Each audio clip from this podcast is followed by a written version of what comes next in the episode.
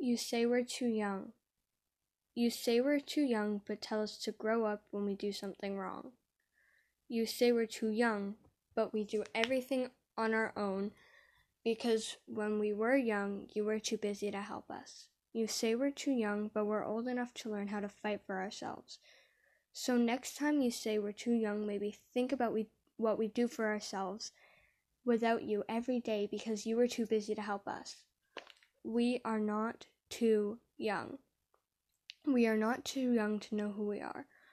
We are not too young to have gotten this far. We are not too young to know the feeling of complete and utter disappointment. We are not too young to know how it feels to be sad. We are not too young to be in pain. We are not too young. So please think about us the next time you say we're too young. Because we are not too young, you just forgot how it feels to be our age. You forgot the stress of school when you have so many assignments due. You forgot the stress of also having to do stuff around the house when all you want to do is lie in your bed and be alone.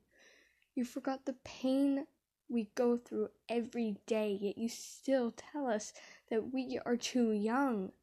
We are not too young.